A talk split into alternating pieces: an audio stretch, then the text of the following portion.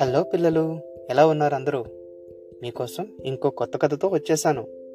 ఇంకెందుకు ఆలస్యం? సర్వే జన సుఖనుభవంతో అనుకుంటూ మన కథలోకి వెళ్ళిపోదామా?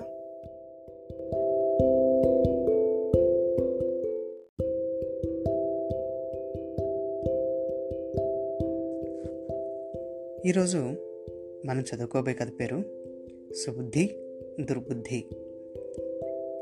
కథ రాసిన వారు మొర్రె గోపి గారు. ఇంకా కథలోకి వెళ్తే రంగాపురం అనే గ్రామంలో సుబుద్ధి దుర్బుద్ధి అనే ఇద్దరు వర్తకులు ఉండేవారు. వారిద్దరూ మంచి స్నేహితులే కాక బంధువులు కూడా. ఇద్దరూ కలిసి చాలా రోజులు దేశ విదేశాలు తిరుగుతూ అక్కడే ఉంటూ అనేక వ్యాపారాలు చేస్తూ ఉండేవారు. అలా క్రమక్రమంగా సంపన్నులు అయ్యారు. కొంతకాలం తర్వాత వాళ్ళిద్దరూ గ్రామానికి తిరిగి వచ్చేశారు. సుబుద్ధి న్యాయబద్ధంగా వ్యాపారం చేస్తూ జీవనం సాగించేవాడు. పేదలకు దాన ధర్మాలు చేసేవాడు. ఆపదలో ఉన్నవారిని ఆదుకోవడం మానవ ధర్మమని అందరికీ చెబుతూ ఉండేవాడు. దుర్బుద్ధి మాత్రం ఇంకా సంపాదించాలనే ఆశతో తన దుకాణాల్లో నాసిరకం వస్తువులను అధిక ధరలకు విక్రయిస్తూ సొమ్ము చేసుకునేవాడు. అంతేకాకుండా ఎవరైనా సాయం కోసం వస్తే ఏమాత్రం మానవత్వం చూపకుండా అధిక వడ్డీకి అప్పులు ఇచ్చేవాడు. దాంతో అత్యవసర పరిస్థితుల్లో తప్ప దుర్బుద్ధి దగ్గరికి ఎవరూ వెళ్ళేవారు కాదు.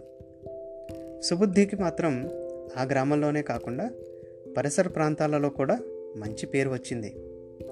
సుబుద్ధితో సమానంగా ఆస్తులు ఉన్నా తననెవరూ గౌరవించడం లేదనే భావన దుర్బుద్ధిలో మాత్రం ప్రారంభమైంది. సుబుద్ధిని అందరూ మెచ్చుకోవడం చూసి ఈర్షపడేవాడు తాను కూడా సుబుద్ధిలా దానధర్మాలు చేయాలని నిర్ణయించుకున్నాడు.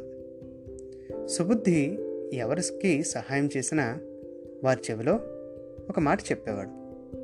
అది విని వారంతా ఆనందంగా వెళ్ళిపోయేవారు.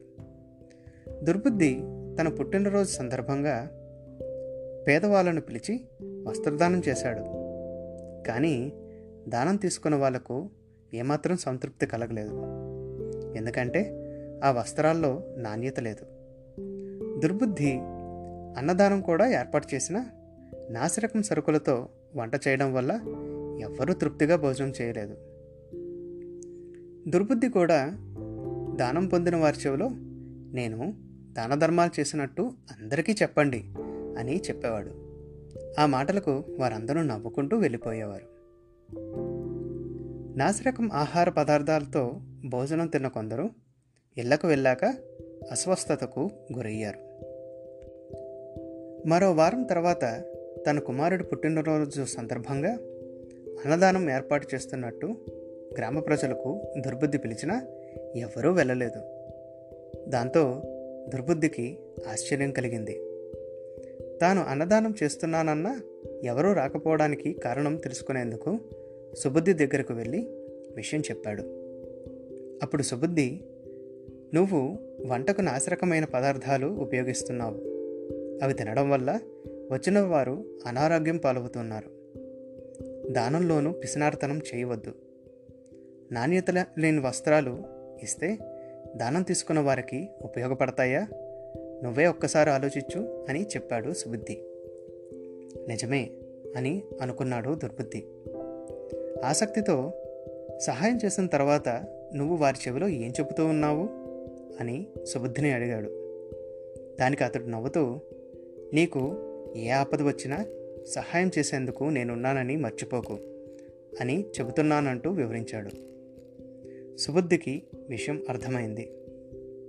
సుబుద్ధికి కృతజ్ఞతలు చెప్పి ఇంటికి బయలుదేరాడు. అప్పటి నుంచి ఆపదలో ఉన్న వారికి తనకు చేతనైన సహాయం చేసేవాడు. వ్యాపారం కూడా న్యాయంగా చేయసాగాడు. కొద్ది రోజుల్లోనే దుర్బుద్ధిలో వచ్చిన మార్పును ప్రజలు గమనించారు. సుబుద్ధిలాగే తనకు గౌరవం ఇవ్వడం ప్రారంభించారు.